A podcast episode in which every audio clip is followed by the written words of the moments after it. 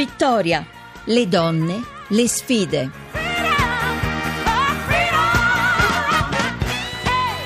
17.32 e 32 secondi, di nuovo buon pomeriggio da Maria Teresa Lamberti. La seconda parte di Vittoria si apre, come sempre, con la nostra ospite direttore di un settimanale. E con noi Silvia Grilli, direttrice di Grazia. Buonasera e bentornata. Buonasera a voi, grazie. Silvia Grilli, noi oggi eh, vogliamo parlare di un argomento che forse si sarebbe collegato bene con eh, le ospiti che abbiamo avuto ieri pomeriggio, che tu ricorderai. Abbiamo parlato di adolescenza, di smarrimento. Oggi volevamo con te fermarci un momento eh, a riflettere su queste notizie tragiche di adolescenti che decidono di, di, di uccidersi, che decidono di suicidarsi e ci interroghiamo sempre quando ci sono queste, questi fatti avanti, no? Mm, come, come, donne e come, come croniste sicuramente, che cosa spinge un ragazzo a una scelta del genere? Ma eh, noi parliamo oggi di questi eventi di cronaca di ieri, no? per cui il ragazzo a cui è stato trovato l'ascis a scuola e poi dopo una perquisizione a casa si è ucciso davanti agli occhi dei genitori e poi di quell'altra ragazza che invece appunto di cui sappiamo molto meno perché sappiamo solo che si è buttata fuori dalla macchina del, che il padre guidava ed è stata travolta da un camion. Ehm, allora, eh, già l'adolescenza è una fase molto complicata, molto complicata, eh, perché sappiamo tutti che c'è un, un, periodo di ribellione, un periodo di paure, un periodo di re- ribellione all'autorità materna e paterna perché si ha bisogno di asserire la propria individualità. Quindi lo sappiamo, chiunque abbia avuto un adolescente in casa sa che è un periodo delle porte sbattute in faccia, dei pianti, delle criminazioni o dei silenzi, che è la cosa più frequente, le tavole coi silenzi, no? A sì. cena, che è il luogo Favorite poi dai nuovi social, perché questo ci mette anche, no?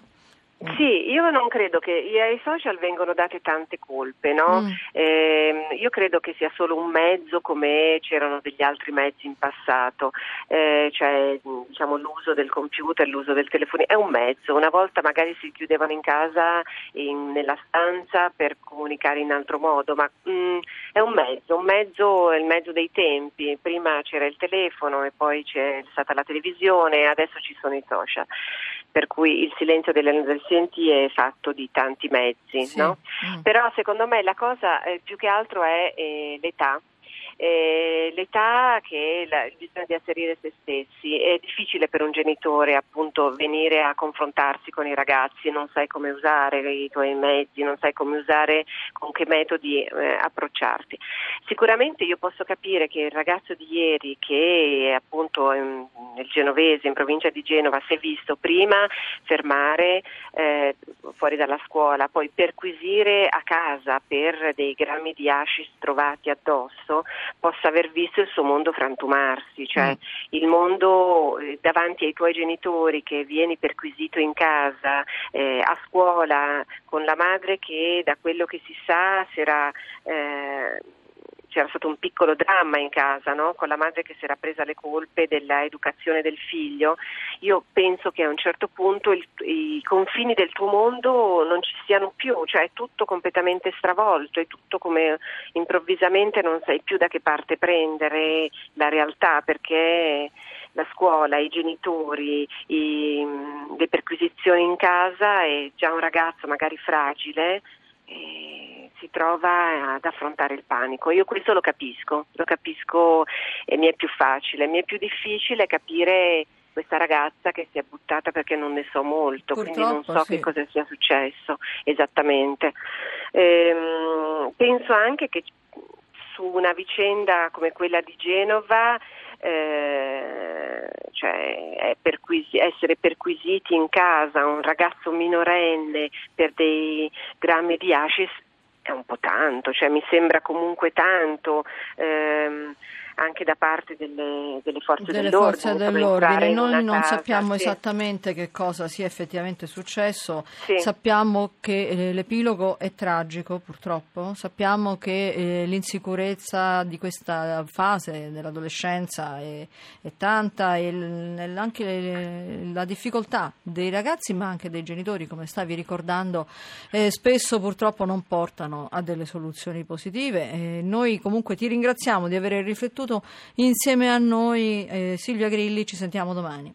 Grazie mille, buona serata, grazie. A questo punto io vi presento nuovamente e do il benvenuto a Maria Grazia Putini che ci parla invece di attualità collegata a questioni culturali, eventi, libri, mostre. Maria Grazia. Allora, buonasera, buonasera a tutti, buonasera Maria Teresa. Tu spesso in redazione eh, ci inviti a capovolgere le prospettive per provare a capire meglio. Noi facciamo una cosa del genere oggi. Spesso, spessissimo parliamo di Africa eh, e ne parliamo giustamente come di un continente con problemi enormi, la fame, la guerra, la dittatura, lo sfruttamento delle grandi ricchezze. E eh, invece questa sera proviamo a parlarne da un altro punto di vista. Infatti è in corso a Firenze Black History Month, una rassegna di arte contemporanea africana al femminile. Sì, è vero, non è un fenomeno eh, diffuso, è un fenomeno localizzato alle grandi città, alle donne colte delle grandi città, però è un modo per parlare di Africa al femminile e in positivo. Abbiamo al telefono Antonella Pisilli, che è curatrice di Chio Noir, che è una galleria d'arte che da anni si occupa di arte contemporanea africana. Buonasera Pisilli, qual è l'attualità dell'arte contemporanea africana, soprattutto per quello che riguarda le donne e soprattutto per quello che riguarda la sua quotazione sul mercato?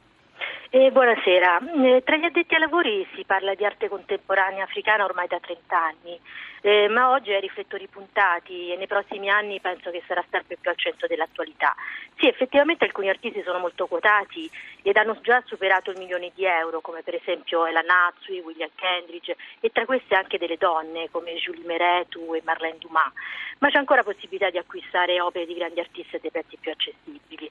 Inoltre quest'anno ci saranno tantissime iniziative in tutto il mondo. A maggio, per esempio, la prestigiosa Casa d'Assa Sotheby's eh, dedica all'arte contemporanea africana un'asta in esclusiva. Le autrici dei video, le artiste, sono donne che provengono, lo dicevamo, dalle città, dalle università. Eh, quanto nelle loro opere c'è del grande problema africano, della povertà, della tragedia, tra l'altro, della migrazione? Ah, le artiste presenti a Video Zoom sono tutte donne molto colte, sono tutte laureate, vivono tra l'Africa e l'Europa, viaggiano molto per lavoro e possiamo considerarle donne di successo.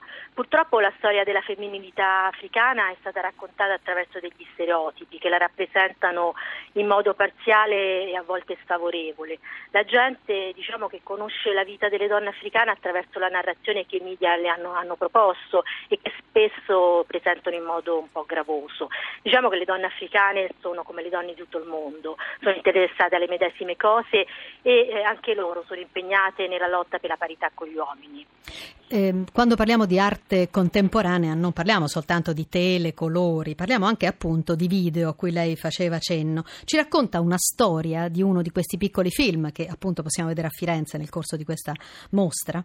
Sì, tutti i video sono molto interessanti e danno la capacità di catapultare il fruitore in un'altra realtà. Il video che mi ha emozionato di più è Lettera di Rena Ciaciaghe, un'artista della Tanzania. Il video è apparentemente semplice, c'è la doppia visione di una donna seduta di spalle eh, su un kigoda, che è uno sgabello africano, viene massaggiata con dell'olio. Questo rituale che mh, veniva fatto alle donne che avevano appena partorito ehm, sembra eh, apparentemente banale, ma è la rivelazione di una storia personale dell'artista che si tramanda senza parole da madre a figlia e dove il rituale e le performance culturali vengono utilizzate come rito di passaggio, la nascita, il matrimonio, la morte, servono a plasmare quello status quo, lottare contro di esso e in qualche caso sovvertirlo. La mostra andrà anche in altre città? Sì, la mostra sarà esposta oltre a Firenze fino al 3 marzo, anche a Roma alla Casa Internazionale della Donna e a Viterbo. Va bene. Eh, sì, curiosità, Viterbo dall'8 al curiosità. 19 marzo. Ah, credo che ci abbia comunque comunicato una importante curiosità verso questa parte del mondo così complicata che è quella dell'Africa e delle donne. Maria Teresa.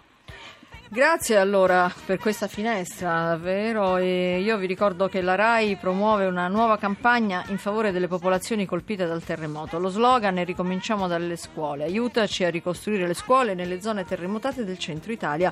Dona 2 euro al numero solidale 45500. Basta un sms da telefono cellulare o una chiamata da telefono fisso.